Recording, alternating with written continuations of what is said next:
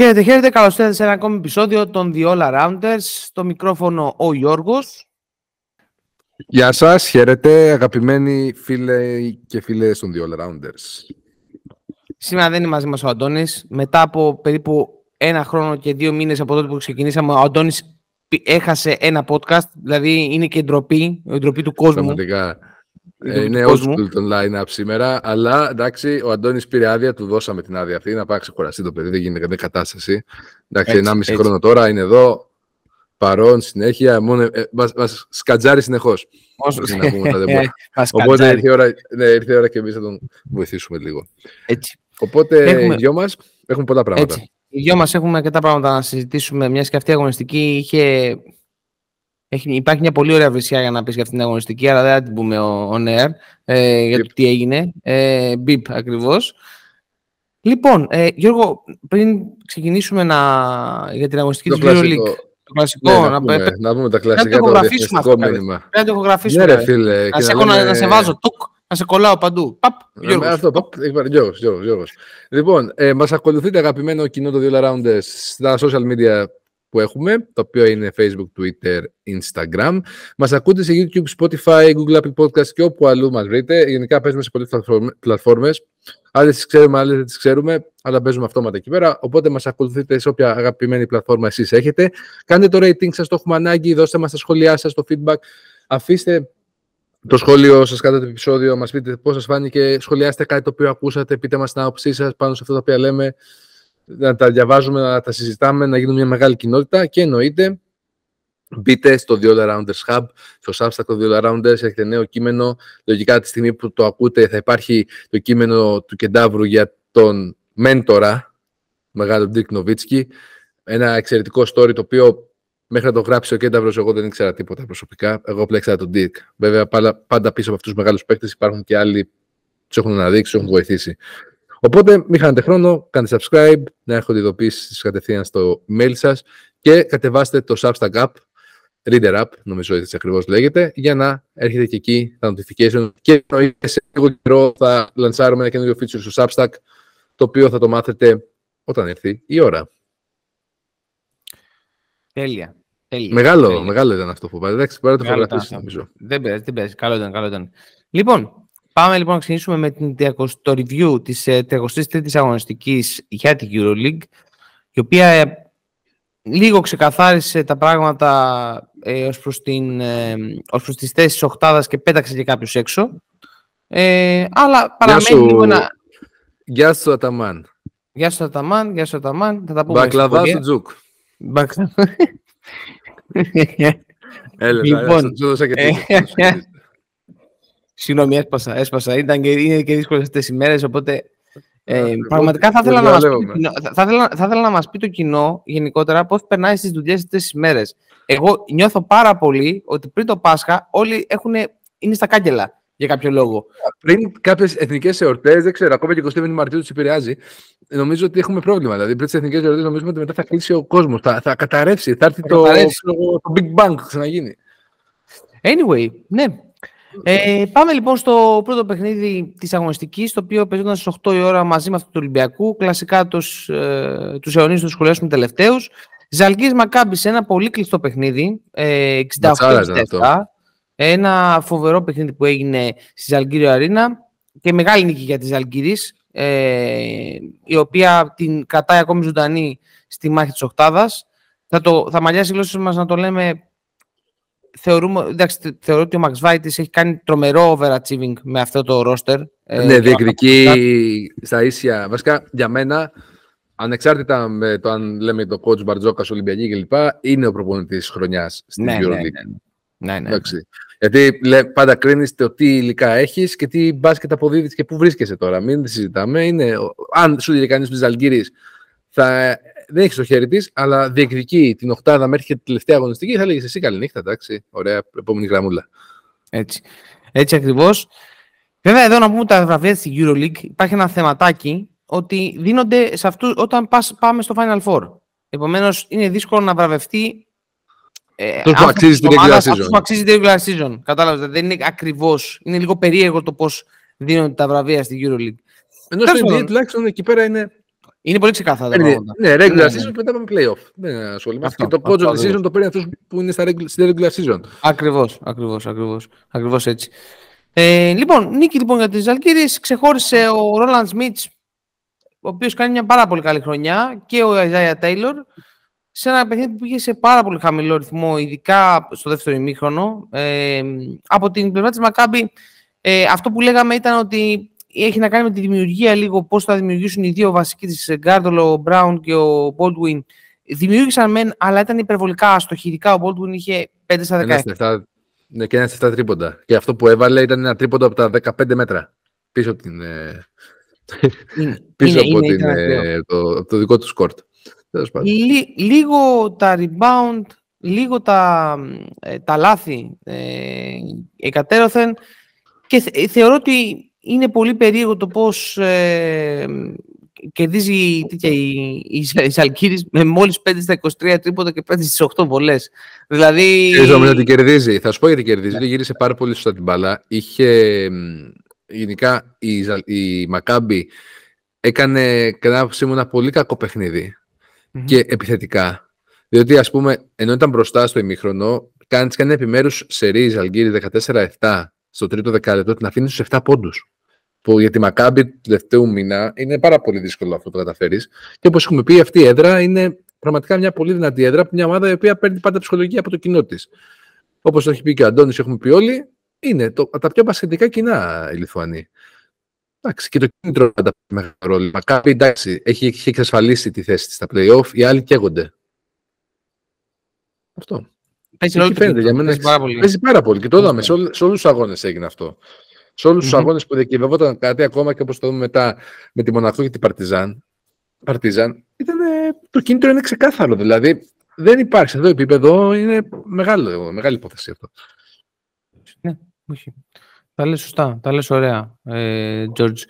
Να πούμε, Οπότε, sorry που σε διακόπτω, ναι. να πούμε ότι ο Κέναν Evans ανανέωσε, ε, βασικά ανανέωσε, είπε ότι θα ανοίγει τη νέα σεζόν ο, μαζί με την ε, Ζάλγκυρης, ο οποίος είναι και ο μεγάλος ε, άτυχος στη σεζόν για την ε, ομάδα. Νομίζω με, ε, ήταν ο Μαχίλιο, έπαθε, αχίλιο έπαθε ο συγκεκριμένος παίχτη. Και ήταν αυτό που είχαμε πει κάποια στιγμή που τον έβγαλαν από το γήπεδο και πήγε και έκανε την επέμβαση την ώρα του αγώνα. Το παιδί αυτό δήλωσε χθες ότι θα είναι στην ε, Ζάλγκυρη την επόμενη χρονιά. Και ένα τελευταίο σχόλιο για την ομάδα του Max Vitis, ότι είναι από τις ομάδες με την ελπέστε, ελπέστερη, θα πούμε, περιφέρεια, από τις ομάδες που είναι στη- διεκδικούν την οκτάδα, χωρίς καθαρό playmaker, με τον Isaiah Taylor μία να μπαίνει, μία να βγαίνει και να κάνει αυτά τα παιχνίδια που κάνει. Τέλος πάντων, είναι, μπρα- μπράβο τους, δεν έχουν ακόμα εξασφαλίσει την οκτάδα, είναι δύσκολο, αλλά πολύ πιθανό να την έχουν. Σωστά, σωστά. Ναι, ε, εντάξει, ε, θα δούμε και στο preview τι θα γίνει στην τελευταία αγωνιστική. Ε, είναι μεγάλο το, το κίνητρο που υπάρχει. Η Ζαλγκής να πούμε εδώ πέρα ότι η τελευταία αγωνιστική πάει εκτός έδρας στην Bayern. Μια διάφορη Με Bayern. διάφοροι μπάγκερ. Έτσι, έτσι ακριβώς.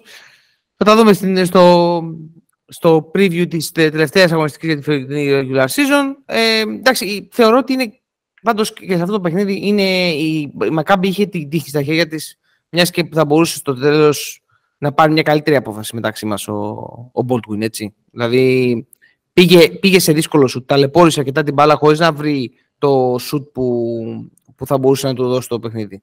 Εντάξει, Ε, σίγουρα, αλλά να σου πω κάτι. Στη φάση που είναι ο Baldwin πιστεύω ότι πρέπει να παίρνει αυτά. Δηλαδή, ας παίρνει τις ευθύνες. Πρέπει και αυτό να το ρημάσει μέσα του. Είναι ένας παίκτης που ξέρει μπάσκετ, έχει πολύ ταλέντο. Πρέπει λίγο να πήξει το κεφάλι του περισσότερο. Αλλά γενικά η σεζόν που κάνει φέτος στην ε, Μακάμπι δείχνει ότι έχει ωριμάσει αρκετά και ότι σίγουρα υπάρχουν περιθώρια βελτίωσης. Γιατί άμα, λέγαμε, άμα, βλέ, άμα δεις τον Baldwin στην Μπάγερν, τον Baldwin μετά στην ε, Μπασκόνια και τώρα στη Μακάμπι, βλέπεις ότι κάθε χρόνο αυτό το παιδί βάζει πράγματα στο παιχνίδι του και γίνεται ακόμα περισσότερο πιο ώριμος. Και σίγουρα η συνύπαρξή του με τον Λορέντζο Μπράουν θα τον βοηθήσει πάρα πολύ σε αυτό το κομμάτι. Εντάξει, το χάσε, οκ, έτσι γίνεται. Δεν μπορεί να τα βάζει όλα. Αλλά ήταν κακή επιλογή. Εντάξει, ήταν τρα- τραβηγμένο. Ήταν ένα σουτ το οποίο το βάζει. Μπαίνει μέσα, κάνει το step back, σουτάρει από μέση απόσταση, αλλά ήταν πολύ καλά μαρκαρισμένος και ίσως Ναι. ναι. την μπάλα. Τέλος πάντων, η ιστορία γράφουν τα αποτελέσματα. Έτσι. Πάμε, νομίζω, Γιώργο, στο επόμενο παιχνίδι που είναι το Φενέρ ΕΦΕΣ. Ε, το Τέβιτ Κωνσταντίνου, το Ματσάρα κι οποίο, αυτό. μα- το οποίο ήταν και αυτό ματσάρα. Ε, μπράβο στον εαυτό μου ε, για, το, για την πρόβλεψη για τη Φενέρ, αλλά βέβαια δεν, Μας ήξερα ότι θα ξεφτύλισε. παίξει, βέβαια δεν ήξερα ότι θα παίξει ο Τισόν Πιέρ. Κοίτα, δεν το ξέραμε αυτό. Ότι αυτό, αυτό έχουμε δηλαδή... ένα θέμα. Το λέμε ναι, όταν ναι. γράφουμε τις εκπομπές, παιδιά, να ξέρετε, δεν υπάρχει μια υπεύθυνη πηγή. Αντιθέτως, όπως το NBA που ξέρεις τα πάντα. Βέβαια, σου λένε ότι αυτός θα μείνει εκτός γιατί πρέπει να το κάνουμε διαχείριση του αστράγαλό του. Είναι και υποχρεωμένοι βάσει της λίγκας να ενημερώνουν βέβαια αυτά. Αυτά είναι άλλα πράγματα. Αλλά με τον Τζον Πιερ δεν ξέραμε τίποτα. Και σίγουρα αποδείχτηκε αυτό το οποίο λέγαμε, ότι είναι X-Factor σε αυτή τη Φενέρ. Ξαφνικά ανέβηκε ο Ντόρσεϊ, ξαφνικά ανέβηκε ο Χέιζ, ανέβηκαν όλοι. Δεν είπα, είναι, είναι X-Factor ο συγκεκριμένος παίχτη. Και έπαιξε το, ο Θεόφοβος 40 λεπτά. Δηλαδή... Μαζί με τον Χέι Davis, αυτό ήθελα να πω. 40 λεπτά. Δηλαδή, όλο το Βγήκε ο Ιτούδης και ζήτησε συγγνώμη από τους παίχτε. Εντάξει, τους έσκησε. Δηλαδή, ο Πιέρ πραγματικά πήρε coach. Εντάξει, τόσο πολύ σου έλειψα. Πραγματικά δηλαδή. Είναι 17 λεπτά. 17 λεπτά. Δεν 17, 40 λεπτά. 40, sorry. Μα, έχει, μα έχουν παίξει. Το απίστευτο είναι ότι ουσιαστικά η βασική πεντάδα είναι πολύ περίεργα τα λεπτά της. Έχει παίξει με 7 παίχτε. Το μάτι το βγάζει ναι. με 7 παίχτε. Και 35 ε... λεπτά στον Ντόρση. Που δεν του είχε δώσει. Ναι. Δεν του έδινε αυτά πριν. Ναι, ε, εντάξει, να πούμε εδώ ότι ο, ο, Νάιτζελ Χέις Ντέιβις είχε 26 πόντους, ε, ο Ντίσον πήρε 17 πόντους με 8 rebound, ο Τάιλερ Ντόση 17 πόντους επίσης για 4 assist και από την πλευρά της ε, Φέση, η οποία αποκλείστηκε οριστικά και αμετάκλητα, ε, ο Κλάιμπερν είχε 21 πόντους ε, μαζί με τον Βασίλη Μίσιτς που είχε 16. Εντάξει, ε, η ΕΦΕΣ εντάξει, πλήρωσε να κάνουμε και έτσι ένα, λίγο, ένα μικρό επίλογο λίγο το, της φετινής ΕΦΕΣ πάντοτε ξεκίνησε όσο μια ομάδα η οποία με το ρόστερ που είχε, είχε βάλει στόχο στο three-peat ε, φάνηκε μέσα στη χρονιά ότι και με τις δηλώσεις που έγιναν και με, στο τέλος με, τον, με Λάρκιν και με τον Κλάιμπερν να απαντάει, αυτά που λέγαμε και την προηγούμενη φορά Γιώργο, φάνηκε ότι χάθηκε ε, το πράγμα στα αποδυτήρια. Ε, δεν μπόρεσε ο Αταμάν να κρατήσει, δηλαδή πα, παλιά έκανε αυτά τα, που τους έβγαζε στη σέντρα για να τους δώσει κίνητρο. Τώρα φαίνεται ότι αυτό δεν έπιασε ποτέ. Το βαρέθηκαν. Και, και ο ίδιος το γραφικό μέτρο το έχει πάλι. Δηλαδή δεν φεύγεις, ρε φίλε, πριν λήξει το παιχνίδι. Δεν αφήνεις την ομάδα σου Μισό ναι, λεπτό ναι, πριν ναι. και φεύγεις. Δηλαδή, εντάξει, OK. Okay. Δηλαδή, okay. Ο Αταμάν έχει κάνει κάτι το οποίο δεν το κατάφερε κανείς άλλος στην ε, ΕΦΕΣ. Ακόμα και οι προπονητές οι οποίοι δεν είναι τόσο. μάλλον περισσότερο ταλαντούχοι από αυτόν. Κατάφερε, μάζεψε πολλά ταλέντα, μεγάλες προσωπικότητες, τις έβαλε μαζί και τους ε, έπεισε να παίξουν μπάσκετ ομαδικό και να πάρουν δύο back-to-back και ίσως και τρίτη, αν θα βγάλουμε τη χρονιά του κορονοϊού, που τότε έπαιζε πάρα πολύ καλό μπάσκετ. Είχε ξεκινήσει η ΕΦΕΣ και φαινόταν ότι είχε παίζει πολύ καλά. Αλλά το θέμα είναι ότι για μένα είναι ένας προπονητής ο οποίος ίσως έχει μεγαλύτερη ιδέα για τον εαυτό του πόσο πραγματικά αξίζει. Και αυτό το δείχνει. Τέλος πάντων, γιατί δεν, δεν ξέρω, με, με ξενέρωσε πάρα πολύ ο coach ε, βέβαια, αυτή την κίνηση. Βέβαια, να πούμε, να πούμε εδώ πέρα, Τζορτζ, ότι ε, αυτό που έκανε η ΕΦΕΣ τα τελευταία τέσσερα χρόνια είναι ότι αυτούς τους παίκτες που βλέπουμε τώρα, όπως ο Μίσιτς, και ο Λάρκιν, τους μετέτρεψε σε σταρ. Έτσι, δηλαδή... ο, Λάρκιν, ο Λάρκιν ήταν ο Μίσιτς όμως είναι δικό του δημιούργημα. Ο Λάρκιν είχε πάει στην, στην Μπασκόνια, έκανε. Δηλαδή τη σεζόν που είχε κάνει αντίστοιχα ο Λάρκιν στην Μπασκόνια και ο Μίσιτς στη Ζαλγκίρις, δεν την είχε κάνει κάποιος άλλος. Δηλαδή, ο, ο Μίσιτς ήταν ένας yeah. Ναι. rotation παίχτης. Rotation player. Ναι, ναι, θυμάμαι και το καλοκαίρι που συζητιόνταν και λέγανε αν θα ανανεώσει Ολυμπιακός στο Μάντζαρη ή αν θα πάει να πάρει το Μίσιτς με 600 χιλιάρικα και 500. Μιλάμε τώρα, ήταν ένας rotation παίχτης. Και ενώ ο Λάρκιν ήταν πρωταγωνιστής. Είχε πάει και στη Βοστόνη μετά, είχε περάσει θέματα εκεί σοβαρά με αυτό το αμερικάνικο μπάσκετ και το φίλο όλο αυτού του οργανισμού και την αντιμετώπιση. Είχε πάθει κατάθλιψη ο σημερινό παίχτη. Και γύρισε και η ΕΦΕΣ τον πίστεψε και το δώσε το χώρο του να αναπνεύσει. Αλλά εντάξει, το, ο, ο Μίσιτς είναι δημιουργήμα της ΕΦΕΣ. Αυτό που έχει κάνει το Μίσιτς, αυτό το, και το χρεώνουμε στον Αταμάν, εννοείται. Αλλά εντάξει, έγινε πολύ μπλαζέ από όσο θα έπρεπε να γίνει. Θα έπρεπε. Πώς να το πω. Δηλαδή, εδώ δεν έχουν γίνει άλλοι προπονητές. Βλέπε Ζέλικο, βλέπε το σχολείο τον Ντούντα, βλέπε τον Μεσίνα, βλέπε προπονητές οι οποίοι έχουν κάνει περισσότερα πράγματα που έχει κάνει ο συγκεκριμένος προπονητής. Δεν είναι. Τέλος πάντων. Εντάξει. Λογικά είναι την τελευταία του σεζόν στην ΕΦΕΣ, πιστεύω μετά από όλο αυτό. Θέλει ανανέωση η ΕΦΕΣ. Πιστεύω θέλει να rebuild το ναι, ε, βέβαια εντάξει, έχει συμβόλαια. Έχει παίχτε δηλαδή, που δεσμεύονται ακόμη με συμβόλαιο. Δηλαδή θεωρώ ότι θέλει μια νέα προσωπικότητα, όπως λες και εσύ, ε, ίσως μάλλον η ΕΦΕΣ. Σε κάθε περίπτωση του παιχνιδιού θεωρώ ότι εντάξει, η, η Φενέρ έβαλε για τα καλά την, ε, την, ε, πες το, την ΕΦΕΣ στα καλάθια. Δηλαδή το 32 στα 46 δίποντα και 10 στα 18 τρίποντα. Δεν μπορείς να, να χάσεις. Έτσι. Ε, και μετά τις πήρε τα rebound. Το 30 19. Δηλαδή, τι να συζητάμε. Ε, τα πήρε όλα. Ε, η, η φτωχία του τρίποντο είναι εκνευριστική για, την, ε, για τη Φενέρ. Και έτσι νομίζω γράφτηκε η ιστορία του παιχνιδιού, ειδικά στο δεύτερο ημίχρονο που ξεκαθάρισε πάρα πολύ στο, στο τέλος του παιχνιδιού η κατάσταση. Ε, ναι, μέχρι το 28 ήταν κοντά η ΕΦΕΣ, αλλά μετά 27 εκεί πέρα και μετά εντάξει, η Φενέρ την πήρε παραμάζωμα. Ναι, ναι. Και αυτό... Έβαλε 32, 31 πόντους, έβαλε ένα δεκάλεπτο. Στο τέταρτο κιόλας. Έτσι. Και, φαι, και φαίνεται αυτό που είπες και εσύ, ότι πόσο σημαντικός είναι, και το είχε πει και ο Αντώνης, ε, το Δουσόν Πιέρ, έτσι. Πόσο σημαντικός ναι, είναι. Έτσι. Ωραία. Πάμε λοιπόν στο Βαλένθια Virtus. Εντάξει, ένα πολύ αδιάφορο παιχνίδι για δύο ομάδες οι οποίες ε, ε, μέχρι κάπου μέσα στην σεζόν έπαιξαν, ειδικά η Βαλένθια έπαιζε ένα ρόλο ε, στην πορεία της διοργάνωσης. 79-68, ε, πάρα πολύ καλός ο Σάνον Evans για την Βαλένθια και ο Κάλι Αλεξάνδερ. Ο Κάλι Αλεξάνδερ να πούμε ότι θα είναι μια περίπτωση παίχτη που θα απασχολήσει ε, ομάδες και μέσα στην off-season. Η από την άλλη, ε, ο Τζελέγη, ο οποίος έχει κάνει μια πάρα πολύ καλή χρονιά, ε, είχε 21 πόντους. Δεν είμαι δεν έχω δει το παιχνίδι. Δεν ξέρω, Τζόρτζ, αν θες να σχολιάσεις κάτι. Ε, νομίζω ότι δεν έχουμε πολλά πράγματα. Όταν εγώ το είδα, δεν ήταν ένα παιχνίδι ενδιαφέροντος αυτό το συγκεκριμένο. Ένα διαδικαστικό ήταν. Mm-hmm. Τίποτα. Δεν έχουμε να πούμε. Εντάξει, οι ομάδες έχουν κάνει διαφορετικές πορείες, αντιστρόφως ανάλογες φέτος. Και όταν θα έρθει η ώρα να κάνουμε λίγο το review της σεζόν, θα αναφερθούμε εκτενώς λίγο στις ομάδες αυτές. Τίποτα. Πολύ προχωράμε. Real Bayern 79-67 νίκη για την Real, η οποία ε, πλέον έχει καπαρώσει σχεδόν την ε, δεύτερη θέση, σχεδόν ε, την έχει καπαρώσει με 23-10 σε ισοβαθμία με τον Ολυμπιακό. Ε, εντάξει, πάρα πολύ καλός για τους ε, Μαδριλένους ήταν ο Χεσδόνια με 20 πόντους, ο οποίος σε αυτά τα μάτια είναι λουκούμι, είναι ό,τι πρέπει, εκεί που τα πράγματα είναι χαχαχού χαχαχά, ό,τι πρέπει είναι ο Χεσδόνια. Ο, ποιος ήταν, ναι, επίσης ο Μούσα ήταν επίσης ε, ξεχώρισε με 10 πόντους και ο Γιώργος με 10, 20 πόντους και ο Άντρες Όπστ με 7 στα 10 τρίποντα για, και ο Ζιταν, ο Τσίτχαμ. Ο Τσίτχαμ. Ο Τσίτχαμ είναι μια περίπτωση που θα μας απασχολήσει, πιστεύω, και τα επόμενα χρόνια. Ένας, ε, ένα τριάρι το οποίο έχει, έχει στοιχεία που μπορούν να βοηθήσουν στο, να τον κάνω να ξεχωρίσει το ευρωπαϊκό μπάσκετ. Δεν σουτάρει ε, βέβαια το τρίποντα. Ε. Ναι, δεν σουτάρει. Δεν σουτάρει αυτό. πάρα πολύ. Ισχύει.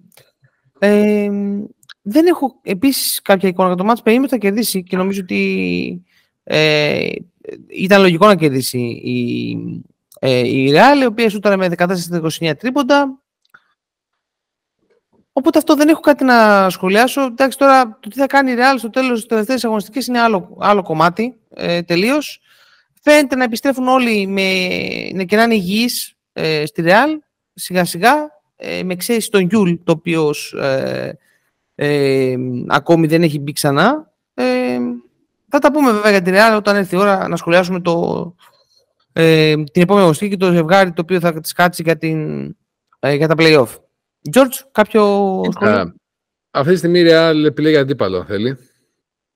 Είναι στη φάση που αν χάσει και κερδίσει η Μπαρτσελώνα, που οποία νομίζω παίζει τελευταία αγωνιστική με την Άλμπα. Δεν θυμάμαι. Ναι, μπράβο. Παίζει με την Άλμπα.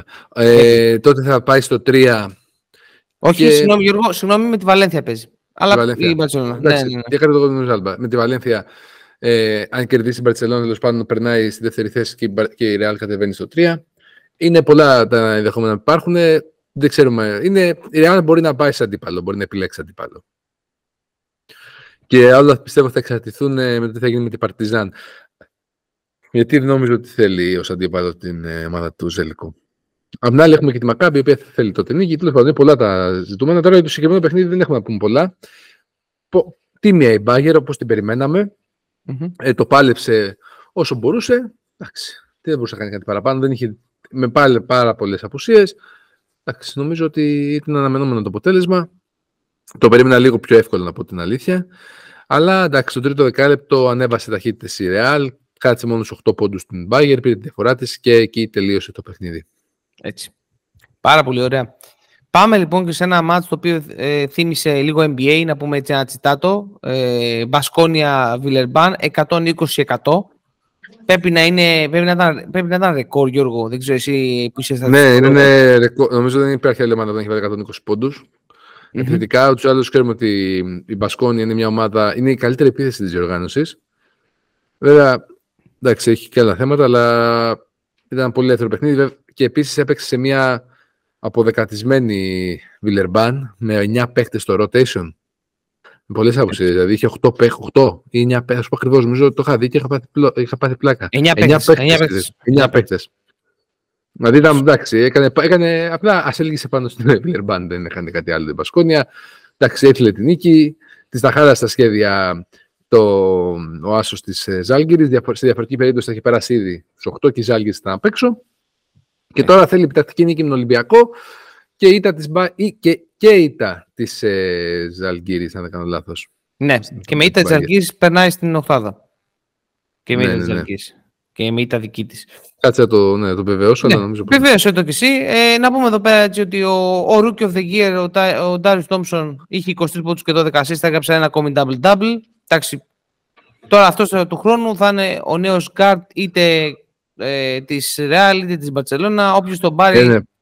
είναι, το, το παιδί είναι, φο, είναι φοβερός παίκτης, φοβερός παίκτης από όλες τις απόψεις. Λοιπόν, ξέρεις ότι ε, θέλει, άμα κερδίσει πέρασε. Ό,τι και να κάνει η Ζάλγκιρις. OK. Okay. Okay. Ωραία, ωραία. Οπότε λοιπόν, ε, ναι, ο Ντάριους Τόμπσον έγραψε ένα 23-12 σε, σε πόντους και assist, ήταν, ξεχώρισε για την ε, Μπασκόνια, ο, ο Ρόκας Γκιεντράιτις είχε 19, από την Βιλερμπάν είχε 25 ο Τζόνα Μάθιους. Άλλος ένας παίκτης ο οποίος κρατήστε το όνομά του θα μας απασχολήσει γενικώς ε, ε, και στην off-season.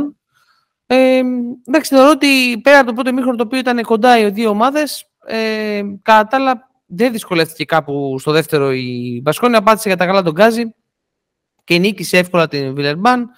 Η Βιλερμπάν, η οποία, αν δεν κάνω λάθος, είναι και η τελευταία ομάδα της διοργάνωσης ε, στα standings ε, αυτή τη στιγμή. Ναι, έχει 8-25. Κλείδωσε για, μια, για την, την, την ε, τελευταία θέση, την κλείδωσε η, η Βιλερμπάν με, με, σιγουριά μετά την νίκη και τη Άλμπα. Δεν έχω κάτι να σχολιάσω. Είναι, ε, θεωρώ ότι η Μπασκόνια θα είναι μια, ε, είναι μια αν περάσει στα πλοία, θα είναι μια σούπερ επιτυχημένη χρονιά ε, σε κάθε περίπτωση. Ε, αυτό, σαν σχόλιο δεν έχω κάτι άλλο επί του παιχνιδιού. Ε, μπορούμε, να πάμε, μπορούμε να πάμε νομίζω να δούμε το Μιλάνο ε, Μπαρτσελώνα. Ο εδώ το Μιλάνο έκανε μια πάρα πολύ εξαιρετική εμφάνιση. Νίκησε 84-76 στην Μπαρτσελώνα. Καθαρή νίκη. Ε, καθαρή νίκη, καθαρή νίκη και παρά το γεγονός ότι δεν είχε τα rebound. Δηλαδή ήταν απίστευτο το γεγονός ότι δεν είχε τα rebound. Δηλαδή είχε 41 rebound την Μπαρτσελώνα και 25 η Μιλάνο.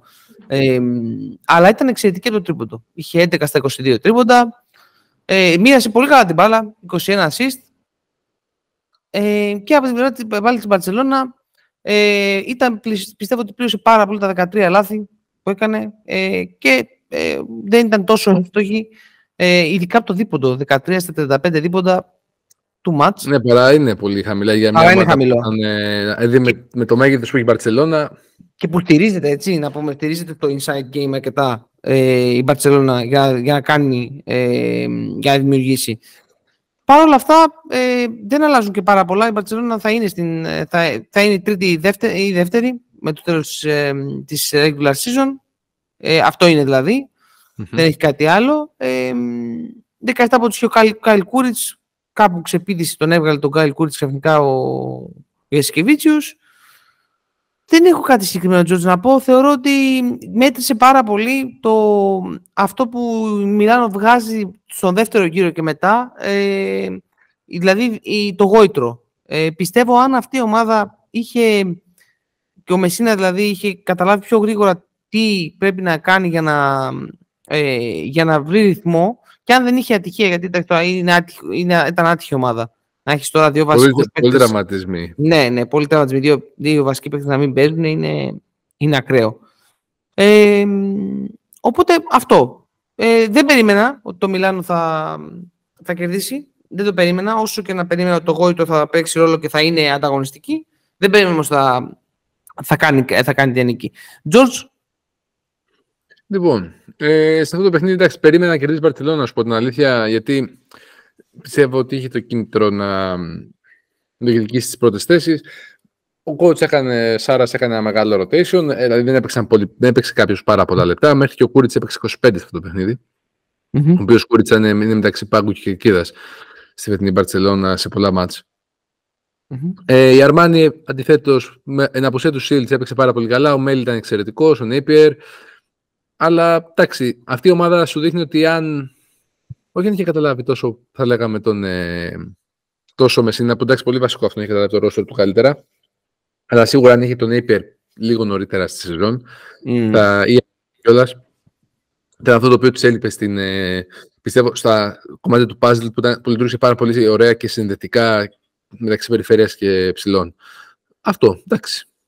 Πολύ, το έχουμε πει, το έχουμε πει ότι η Χαρμάνη δεν θα χαριστήσει κανέναν. Πόσο μάλλον στην έδρα της. Και αυτό το έκανε και μπράβο τους που έχουν το κίνητρο και παίζουν τον μπάσκετ που παίζουν χωρίς να κάθονται απλά και να, τελειώ, να περιμένουν υπομονετικά να τελειώσει αυτό το μαρτύριο. Ας πούμε, ότι παίζει χωρίς στόχους. Είναι, είναι αυτοί τους παίκτες είναι άσχημο αυτό. Και σε αντίθεση με την ΕΦΕΣ, να πούμε ότι δείχνει μια ενότητα που θα πάει και για το, το εσωτερικό του πρωτάθλημα, δηλαδή για το εθνικό πρωτάθλημα. Δηλαδή δείχνει ότι ο Μεσίνα κράτησε την ομάδα του καλά. Έτσι. Ναι. Αυτό είναι πολύ σημαντικό. Ναι, ναι. Λοιπόν, ε, πάρα πολύ ωραία. Πάμε να, πριν τους αιωνίου να μιλήσουμε για το Μονακό Παρτιζάν. Ένα εξαιρετικό παιχνίδι. 84-88 διπλό για την Παρτιζάν, η οποία, αν δεν κάνω λάθος, διόρθωσέ με μετά από 10 χρόνια, 12 χρόνια περίπου. Ξαναβρίσκεται στα πλέον της από... Μετά από 8 χρόνια βρίσκεται. 8 χρόνια. Ναι. 8 χρόνια είναι στα playoff. Μετά από. Νομίζω 8 χρόνια. Νομίζω η Παρτιζάν ναι, μετά από 8 χρόνια είναι στα playoff της EuroLeague. Anyway, πάντως νίκησε, εξασφάλισε τα playoff. Μπράβο, έτσι, να τα πούμε όλα. Δηλαδή, μια ομάδα που δεν την περιμέναμε στο, και με βάση το πώς πήγαινε το πρώτο μισό της σεζόν, και, αλλά και στην αρχή της σεζόν. Ε, γενικά, αν κάνουμε revisit λίγο τα take μας, θεωρώ ότι ε, δεν περιμέναμε ότι ας πούμε, η, η ΕΦΕΣ θα είναι εκτός, για παράδειγμα, και η Παρτιζάν θα είναι εντός. Σίγουρα, ε, φανταστικό. Όχι, ε, sorry, παιδιά, sorry, sorry, sorry, εδώ που σε διακόπτω, έτσι διάκοψα άγαρμα. Από το 13-14, το 13-14 ήταν η τελευταία της χρονιάς στη EuroLeague. Ωραία. Άρα μετά από 10 χρόνια στην επιστροφή της από τη EuroLeague, επέστρεψε στο, στα play, ε, δηλαδή στην επιστροφή της BAM πήγε στα playoff και θα διεκδικήσει το Final Four το πρώτο της μετά το 2010. Μετά το 2010, ναι. Που είχε παίξει το, ή το 9 στο, στο Παρίσι. Το 9 στο Παρίσι είναι νομίζω. Όχι το, το 10 στο Παρίσι. Έχεις δίκιο. Το 10 στο Παρίσι. Το 10 στο Παρίσι, το ημιτελικό με τον Ολυμπιακό. Γι' αυτό. Το ημιτελικό με τον Ολυμπιακό. Ε, νίκησε λοιπόν ε, τη Μονακό. Η Μονακό ουσιαστικά δεν είχε κάποιο συγκεκριμένο. Ε, δεν είχε κάποιο κίνητρο ακριβώς. Έκανε και ένα, κάποιες, δηλαδή έβαλε τον Οτάρα, τον Οτάρα στο βασικό. Ξεκίνησε βασικό τον Οτάρα ο Μπράτοβιτ και φέτο από τον πάγκο τον ε, ο Κόμπο. Στην ουσία βασικός ο Κόμπο ήταν με βάση τα λεπτά, έτσι, ο οποίος ήταν mm-hmm. φανταστικός με 23 πόντους. Ε, και για την ε, Παρτιζάν ξεχώρισαν ο Ζακ Λίντε με 22 πόντους και ο Αβράμοβιτς ε, με 22 πόντους. Και το Στάγκερ φυσικά το βάζει ο Κέβιν Πάντερ ε, στο, προς το τέλος του παιχνιδιού ε, και καθαρίζει το παιχνίδι για την ε, Παρτιζάν στο 84-80 ε, που κάνει το μάτς και κλειδώνει για την ε, Παρτιζάν το παιχνίδι. Ε, εντάξει, ε, θεωρώ ότι έπαιξε πολύ σημαντικό ρόλο το, το shoot, δηλαδή το 11 στα 24 που έχει η Παρτιζάν ε, και είναι πάρα πολλές οι βολές. Δηλαδή έχει πάρει πάρα πολλές βολές για εκτός έδρας παιχνίδι. Έχει 20 στις 27 κιόλας, ήταν και πολύ εύστοχη. Ε, αυτά τα δύο στοιχεία έπαιξαν καθοριστικό ρόλο κατά τη γνώμη μου και τα, και, και τα λάθη της ε, Μονακό ε, για να πάρει το παιχνίδι. Ε, είναι μια πάρα πολύ, ένα πολύ καλός δεύτερος γύρος για την, ε, για την Παρτιζάν. Είναι φοβερό το, το πόσο καλό δεύτερο γύρο έχει κάνει. Τζορτζ, κάποιο σχόλιο; αυτό το πιστώνεται όλο ο Κόζο Μπράτοβιτ. Γιατί λίγοι είναι αυτοί οι προπονητές που μπορούν να κάνουν μια ομάδα στην πρώτη χρονιά με λίγους παίχτε γνωσμένης αξίας και ταλέντου να, να κάνουν τέτοιο dominant basketball με, για τόσο μεγάλο χρονικό διάστημα. Γιατί αν θυμάσαι από αυτή την εκπομπή, λέγαμε ότι η Παρτιζάν χάνει το τρένο για την Οκτάδα, έτσι όπως βλέπαμε στο πρώτο γύρο, αλλά μετά στο δεύτερο κάνει μια εκπληκτική ε, πορεία. Και πιστεύω ότι όλο αυτό πιστώνεται στο κότσο Μπράτοβιτ. Εντάξει, είναι μοναδικός, το ξέρουμε αυτό. Εντάξει, και μπράβο του που κατάφερε με αυτούς τους παίχτε να. Όχι είναι κακοί αυτοί οι παίχτε, αλλά σίγουρα δεν είναι καλύτερο από κάποιους άλλους που μένουν απ' έξω. Ναι, να μου επιτρέψει απλά να πω εδώ πέρα ότι εντάξει, είχε επέκταση από το πάνω ράφι. Ο, ο Πάντερ έχει. Ο, αλλά έχει περισσότερο rotation.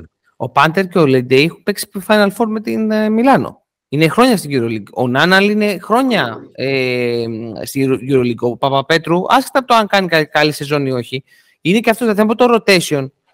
Είχε παίκτες που το μόνο που του έλειπε ήταν ένας guard, ένας floor manager ο οποίος να είναι εγνωσμένης αξίας. Δηλαδή να ξέρεις τι μπορεί να κάνει. Αυτό ήταν το μόνο που όντως υπήρξε θέμα και βρήκε λίγο λύσεις και, βρήκε λύσεις και ο Έξουμ, ο Έξουμ παίζει στα Final Four με την, ε, με, με την Barcelona επίσης. Εντάξει, με το ρόλο, ναι, σίγουρα και ο Λεσόρ επίσης το πιστώνεται φέτος ότι είναι ένας παίκτης ο οποίος... Ο Λεσόρ, ναι, ο Λεσόρ, ο Λεσόρ το πιστώνεται πάρα πολύ, ακριβώς. Εμένα χθες ε, αυτό που έκανε η Παρτιζάν και κέρδισε την άποψή μου, πέρα από τη σκληράδα που έβγαλε πίσω και έκοψε λίγο τον αέρα και το βήχα, πες το τι θέλεις, στη Μονακό, mm-hmm. ήταν ότι άνοιξε το rotation ο Σμαϊλάγκιτς, πώς λέγεται το παλικάρι αυτό, έπαιξε 17 λεπτά σχεδόν και πήρε 12 πόντους σε 17 λεπτά από αυτό το παίχτη. Το οποίο δεν είναι το συνηθές, αλλά σε ένα κακό βράδυ του Λεσόρ δεν μας λέγανε πριν το ματς ότι θα κερδίσει η Παρτιζάν το Λεσόρ να έχει 4 πόντους. Θα λέγε: Οκ, εντάξει, μάλλον κάποιος θα βάλει τρελά. Ε, ναι, πάρα, πάρα πολύ δύσκολο όλο αυτό. Ο Αβράμοβιτς βγήκε με 25 λεπτά 22 πόντους. Σε μια, θα λέγαμε, σε ένα πυροτέχνημα εμφάνιση. Είναι ένα παιδί το οποίο γενικότερα έχει, έχει κάνει μέσα στη σεζόν κάποιες. Ναι, αλλά δεν έχει, μέσα, δεν έχει σταθερότητα. Ναι, σταθερότητα δεν έχει. Σταθερότητα δεν έχει. Δεν ξέρω ο Παπαπέτρου. Δεν έχει. Ναι, κοίτα, άλλη φορά ο, έχει παίξει στη, με τη Μακάμπη, έχει βάλει 15 πόντους ο Αβράμοβιτς, μια φορά με την, με την Άλμπα 19 και με την Εφές 14. Στα υπόλοιπα μάτς έχει κάτω από 7 πόντους. Δηλαδή είναι, έκανε βραδιά, εντάξει, σεζόν χθες ο Αβράμοβιτς. Εντάξει, ταλέντο έχει, δεν το συζητάμε αυτό, αλλά δεν το είχε δείξει μέχρι στιγμής. Ο Παπαπέτρου ήταν πάρα πολύ καλός, θες να πούμε. Ε, πολύ σωστός. Με δύο, δύο σουτ πήρε και τα βάλε, δύο στα δύο τρίποντα. Και ήταν, πήρε τα 18 λεπτά, ήταν σημαντικός. Και ο Έξουμ επιθετικά δεν πήρε προσπάθειες. Πήρε μόνο τις 4 σουτ. Mm-hmm. Ούτε βολές. Για τις βολές που ανέφερε εσύ της Παρτιζάν, τις 14 έχει εκτελέσει ο Day. Δεν μπόρεσαν ποτέ τα τεσσάρια ναι. της ε, Μονακό να την αντιμετωπίσουν. Γιατί ο Λιντέι ξέρουμε είναι πάρα πολύ mobile ψηλός και κατάφερε εύκολα να τον, ε, να πάρει πολλές επαφές, να πάρει φάουλ. Έχει λογική. Γιατί ήταν, ο Μπράντοβιτ του έδωσε πάρα, πάρα πολλές επιλογές. Συνέχεια. Ναι. Η μπάλα στο Λίδι. 36 λεπτά η μπάλα πήγαινε εκεί. Στο τέλος, όταν πάει η Παρτιζάν να χάσει το παιχνίδι, γιατί στο γυρνάει Μονακό πολύ γρήγορα, ο Λίντι είναι αυτός που κράτησε λίγο την ομάδα με κάποιες βολές, με κάποια φάουλ που πήρε εκτός φάσεων για να φτάσει ο Πάντερ στο τέλος και να βάλει το τρίποντο. Πώς εντάξει, μέχρι εκείνη τη στιγμή δεν ήταν καλό. Ε. Είχε, είχε, είχε πάρει τέσσερα σουτς συνολικά, νομίζω. Είχε πάρει τρία τρίποντα και δύο δίποντα. Δηλαδή είχε καταφέρει Μονακό να περιορίσει την εκτελεστική ας πούμε, ικανότητα των Πάντερ και του Εξούμ και εν τέλει έχασε από αυτούς. Δεν είναι απίστευτο. Εντάξει. Μπράβο στην Παρτιζάν. Μεγάλη σεζόν, το πέτει πιστώνεται. Είδαμε το μπάσκετ είναι δίκαιο άθλημα τις περισσότερες φορές και οι ομάδες που έχουν μια σταθερότητα και συνέπεια στη EuroLeague διακρίνονται. Και τώρα για μένα θα είναι ένα κακό μπελάς για όποια ομάδα την βρει στα playoff. Γιατί έχει ψυχολογία, έχει βρει τα κουμπιά ο Μπράντοβιτς και έχει και την έδρα που είναι πολύ σημαντικό. Έτσι, έτσι ακριβώς. Πάρα πολύ ωραία. Πάμε στους Ιωνίους και να κλείσουμε. Πάμε. Λοιπόν. Πάμε Παναθηναϊκό. Πάμε Παναθηναϊκό Άλμπα, 84-88. Νίκη και την Άλμπα εκτός έδρας στον Παναθηναϊκό. Ε, κλασικά τα αμυντικά προβλήματα ε, που έχει ο Παναθηναϊκός, η αστοχία του από το τρίποντο που είχε 5 στα 20 ε, έπαιξε καθοριστικό ρόλο ε, στο, να, ε, στο να χάσει. Εντάξει, είναι μια δούλευτη ομάδα ο Παναθηναϊκός, ό,τι και να λέμε. Ε, είναι δεν μια... μπορεί να κάνει θαύματα ο coach Δεν, δεν κάνει, ναι. Και δεν φταίει ο coach Σερέλ στο τέλο της ημέρας. αυτό, αυτό που φταίει λιγότερο, όπως το πες. Δηλαδή, ε, δεν μπορώ να ξεχάσω τώρα την εικόνα τώρα των παιχτών αλλάζουν, αλλάζουν τώρα μια πάσα και πάνε σε Άιζο με τη μία. Μια πάσα, μία-δύο πάσες, δύο πίσω βήματα για να πάρεις χώρο να παίξεις Αυτό έγινε και χθες. Αυτό έγινε και χθες. Ε, δεν έχει λογική αυτό το, αυτό το πράγμα. Δεν λέω ότι και το να κάνεις γύρω-γύρω την μπάλα χωρίς να έχει νόημα είναι, είναι μπάσκετ. Αλλά εντάξει, και αυτό το πράγμα είναι, είναι street ball. Δεν είναι επαγγελματικός ε, μπάσκετ. Τέλος πάντων, ε, πάρα πολύ καλός ο Μπέικο με 16 πόντους ε, από την πλευρά του Παναθηναϊκού και ο Παπαγιάννης είχε 14 πόντους και 9 rebound, ενώ 14 πόντους και ο Τζέλεν Σμιθ για την Άλμπα μαζί με το Μάουντολο. Ε, δεν έχω να σχολιάσω πάρα πολλά. Νομίζω αυτά ήταν τα βασικά points. Ε, George, κάποιο σχόλιο; Κοίτα, εγώ αυτό που έχω να πω είναι ότι λίγο του χάζεψα χθες το παιχνίδι. Ο Μπέικον ήταν πολύ καλός, αλλά πήρε πάρα πολλές βεβαιωμένε προσπάθειες από το τρίποντο, ένα στα έξι τρίποντα. Σε κάποια στιγμή, εντάξει, τον είχαν σφυρίξει λίγο άσχημα διαιτητές και είχε εκνευριστεί. Δικαιολογημένα κατά την άποψή μου, αλλά δεν δικαιολογείται σε αυτό το επίπεδο να από τα νεύρα σου να αρχίζει να παίρνεις την μπάλα και να σουτάρεις.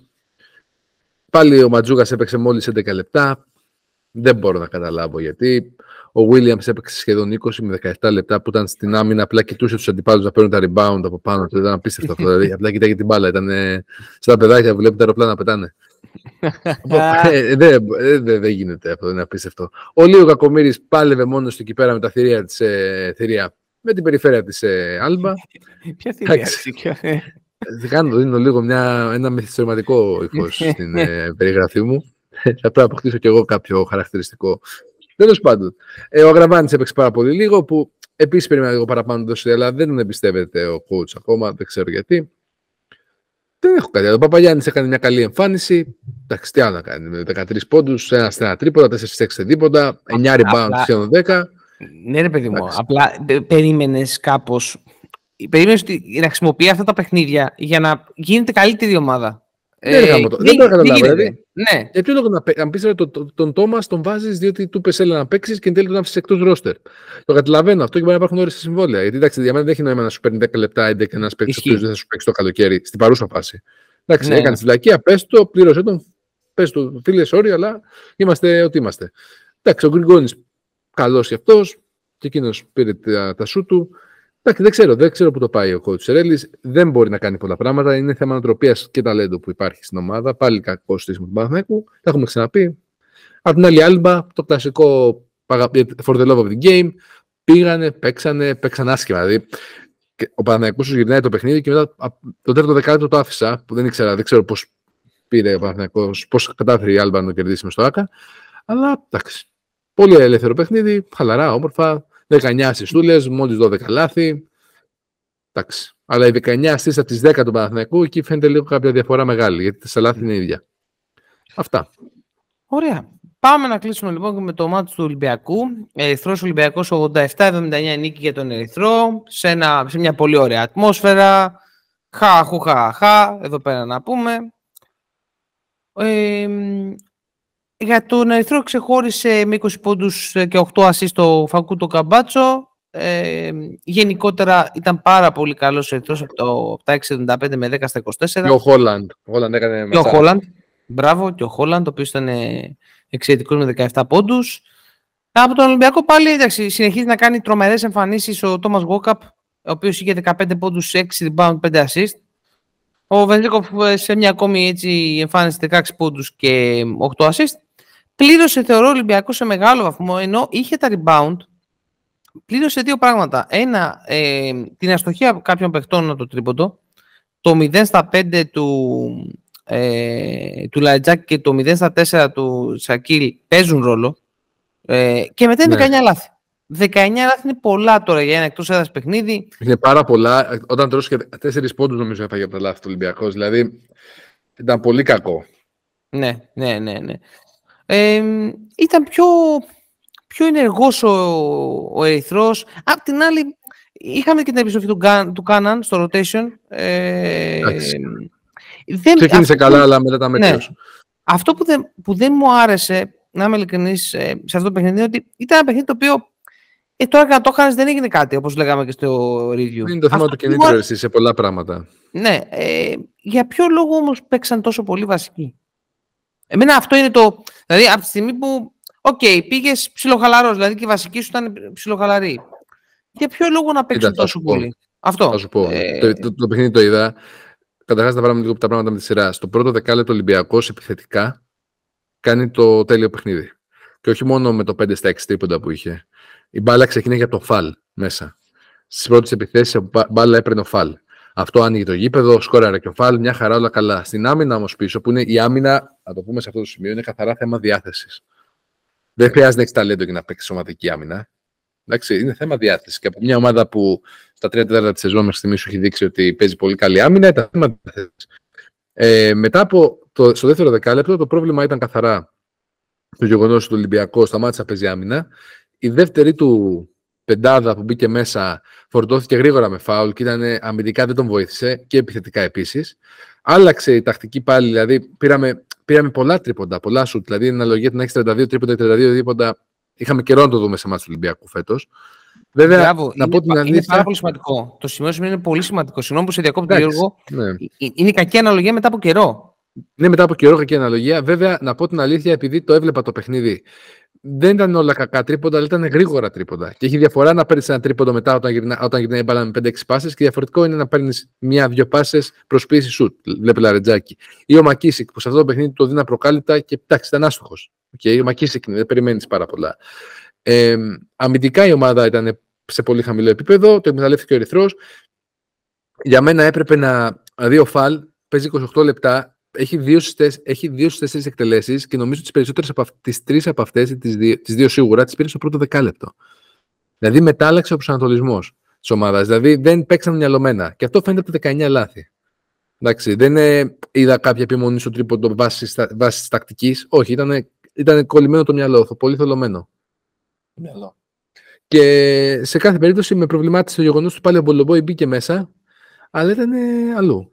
Αν πεις, το χρησιμοποιείς λάθος. Μπορεί, αλλά δεν δέχομαι εσύ, είσαι, να έχεις αυτό το κορμί και να χάνεις επιθετικά rebound, αμυντικό rebound. Δεν, αυτό δεν είναι θέμα χακής, ε, για μένα, δεν είναι θέμα κακή διαχείριση από τον προπονητή ή από το staff. Αυτά είναι άλλα όχι, θέματα όχι. που δεν μπορεί άλλο να προσαρμοστεί. Ναι, ναι. Άλλο θέμα διάθεσης αυτό. Ήταν και ο Black ο οποίος ήταν καλός αντικειμενικά. Ναι, ε, μπήκε, έκανε δύο φάουλ γρήγορα. Ε, δηλαδή, γενικά ήταν μια κακή βραδιά για τον Ολυμπιακό. Το μόνο που κρατάω, μπορεί να ακούγεται κλεισέ, αλλά εμένα μου άρεσε ήταν ο Σλούκας. Ο οποίος έδειξε λίγο να ανακάμπτει. Πήρε τα τριποντάκια του, σε μα σημεία, πήρε προσπάθειες. Εντάξει, όλη στην ομάδα το περιμένουν τον Κώστα. Και αν με ρωτάς, το πιο βασικό είναι δηλαδή και στο επόμενο διάστημα να το διαχειριστούμε πιο σωστά, να προπονηθεί σωστά, Συμφωνώ. να τον έχεις έτοιμος ναι. στο playoff. Εντάξει. Συμφωνώ, συμφωνώ. Τώρα, ο Λαρετζάκης ήταν πολύ κακός και όχι μόνο εκτελεστικά, αλλά και το μυαλό του αλλού. Έκανε δύο λάθη σε 10 λεπτά που μπήκε μέσα. Εντάξει, δεν μπορείς μετά. Σε ένα παιχνίδι το οποίο ήσουν μέσα στο παιχνίδι σε αυτό μέσα, μέχρι τα 4-5 λεπτά πριν το τέλος, μέσα ήσουν, σε ένα σουτ απόσταση. Ήσουν κοντά. Δύο σουτ δεν ήταν, δύο άμυνες. Αλλά δεν ναι, μπορούσες ναι. να βγάλεις άμυνα. Ο Ολυμπιακός αντιμετώπισε πάρα πολύ άσχημα το pick and roll της Παρτιζάν, Παρτιζάν λέω, της, του Ερυθρού. Φάγαμε πολλά εύκολα καλάθια. Οι περιστροφές στην αργές. Φάγαμε τρίποντα έτσι και στην επίθεση δεν ήμασταν καλοί. Δηλαδή, τέταρτο δεκάλεπτο είχες πολλές ευκαιρίες να πας τη διαφορά στους 4 στους 5 πόντους. Ήταν τα παιχνίδια που η διαφορά ήταν στους 4 και στους 5 πόντους και σου φαινόταν ότι ήταν 15. δηλαδή, λες τώρα, ε, όχι, μα είναι αυτό που λες τώρα, δεν, έτσι όπως παίζουν, δεν το γυρνάνε, δεν πάνε διαφορά στο πόντο. Καταλαβέ. Τέλος πάντων, εντάξει, συμβαίνουν και αυτά τα παιχνίδια. Για μένα περισσότερο έχει να κάνει με. Δηλαδή, εγώ θέλω να δω την ομάδα να να, να πάει να κερδίσει την Πασκόνια. Πριν υπάρχει και την νίκη και όπως είπε και ο κότσο Μπατζόκας, δεν επιλέγεις αντίπαλο. Και στη φάση που είναι τώρα οι αγωνιστικές δεν μπορείς να επιλέξεις γιατί είπε ο Ολυμπιακός αυτή τη στιγμή. Μπορεί να βρεθεί με, με, τη Φενέρ, τη Μακάμπη, τη Παρτιζάν και τις υπόλοιπες. Είναι πολύ περίεργος. Πολύ περίεργη οχτάδα κάτω για να διαλέξεις. Οπότε πας, κερδίζεις, έχει το κίνητρο η Μπασκόνια, αλλά πάλι θα το ξαναπούμε, είναι θέμα καθαρά άμυνας και διάθεσης. Πρέπει να δώσεις λεπτά στο Σλούκα σωστά. Και για μένα τώρα την Κυριακή που παίζει με, στα Λιόσια με την ΑΕΚ, να το πούμε και αυτό, αδιάφορο παιχνίδι. Δώσε rotation, να πάρουν ανάσα οι παίχτες, να πάρουν περισσότερα πράγματα από κάποιους άλλους. Γιατί αυτό είναι το σημαντικό. Εντάξει, OK, okay, συμβαίνουν αυτά. Κακή βραδιά. Εντάξει. Δεν πούμε τα άλλα περί τη κερκίδα. Εντάξει, όταν έχεις 19 λάθη δεν κερδίζεις. Ναι, ναι. Δεν κερδίζεις τέλος. Δηλαδή, okay, το 11 32 τρίποντα είναι 35%. OK. Okay. Ένα μέτριο ικανοποιητικό ποσοστό για εκτός έδρας. Αλλά το 18 στα 32 δίποντα είναι πάρα πολύ κακό. Είναι πολύ, είναι πολύ κακό. Είναι ναι, ναι. Ναι. Και όταν, δηλαδή, δε, κακή, άλλαξε ο προσανατολισμός της ομάδας. Δεν δέχομαι 28 λεπτά ο Φαλ και να έχει πάρει μόνο ε, 4, 4 δίποντα. Έτσι, Είναι τραγικό. Ο, έχουμε κάποια για τον Φάλ ε, ότι χτύπησε. Ε, γιατί... Κάποιος στο χέρι λέει ε, με στο παιχνίδι. Χτύπησε yeah. μια χαρά. Δεν έχει βγει κάτι ότι έχει κάποιο πρόβλημα. Okay. Δεν έχει κανένα τραυματισμός, δεν υπάρχει στην ομάδα. Πάλι καλά. Σοβαρός τίποτα. Αυτό Ωραία. πάμε τώρα. Είναι η επόμενη αγωνιστική. Εντάξει, ο Ερυθρός έπαιξε καλά. Το ξέρουμε ότι ο Καμπάτσο είναι παιχταράς. Τώρα τρώσει 17 από το Χόλαν με 3 στα 6 τρίποντα. Τα, δηλαδή, σούταρε ο Χόλαν και η μπάλα έκανε προσευχή για να μπει μέσα. Και τον άφησε να πάρει. Ναι, δηλαδή, άμα δεις δύο φάσεις που στάρει κάτι τρελά τρίποντα και τα χάνει, μετά τον άφησες μόνο του βρήκε ρυθμό, τελείωσε. Εντάξει, έτσι είναι το μπάσκετ. Ναι. Ωραία. Έτσι λοιπόν ολοκληρώσαμε το review της 33ης ε, αγωνιστικής. Θα επανέλθουμε εννοείται με το ε, preview της τελευταίας αγωνιστικής της 24η, το οποίο θα ξεκαθαρίσει και τα πράγματα με τα ζευγάρια. Ε, όταν θα έρθουμε στο επόμενο τώρα που θα είναι μετά το Πάσχα, θα είναι ουσιαστικά μια εκπομπή για preview το playoff. Δεν θα είναι απλά. Θα είναι ένα review προφανώς ίσως και λίγο της αγωνιστικής που της τελευταίας, αλλά θα είναι κυρίως ε, preview των playoff και τα ξέρουμε τα ζευγάρια. Βασικά πάμε, θα δούμε, θα κάνουμε ωραία πράγματα για πιστεύω τώρα στα playoff. Ισχύει, ισχύει. Ωραία. Ε, George, ε, να κάνουμε μια αποφώνηση και ένα σχόλιο. Σαν με κουράσει. Θέλουμε τίποτα. Κάντε like, subscribe, follow, retweet, tweet, ε, καμπανάκια, κουδουνάκια, χτυπήστε τα όλα, αστεράκια, ιστορίες. Ξέρετε τις πλατφόρμες μας. Δύο rounders να γράψετε στο Google, θα σας τα βγάλει όλα. Μπείτε στο δύο rounders hub στο Substack, κάντε subscribe. Νέο κείμενο έχει έρθει, μοιραστείτε το με τους φίλους σας. Και εννοείται, αφήστε τα σχόλιά σας κατά τα επεισόδια. Πείτε μας την άποψή σας, θα τα ακούσατε. Τι πιστεύετε εσείς για τα παιχνίδια που μόλις ε, ακούσατε το review. Όλα. Εδώ είμαστε, να τα συζητάμε. Μπαίνουμε στο πιο ωραίο κομμάτι της σεζόν. Να έχουμε υγεία και οι 8 ομάδες που θα πούν στη τελική στα playoff και να δούμε έτσι ωραίες σειρές. Έχουμε ακόμα μια αγωνιστική. Μείνετε συντονισμένοι, θα έρθει και το review της, το preview της. Το preview της. Ωραία. Είμαστε δύο all-rounders. Χαιρετούμε. Να είστε καλά. Γεια χαρά.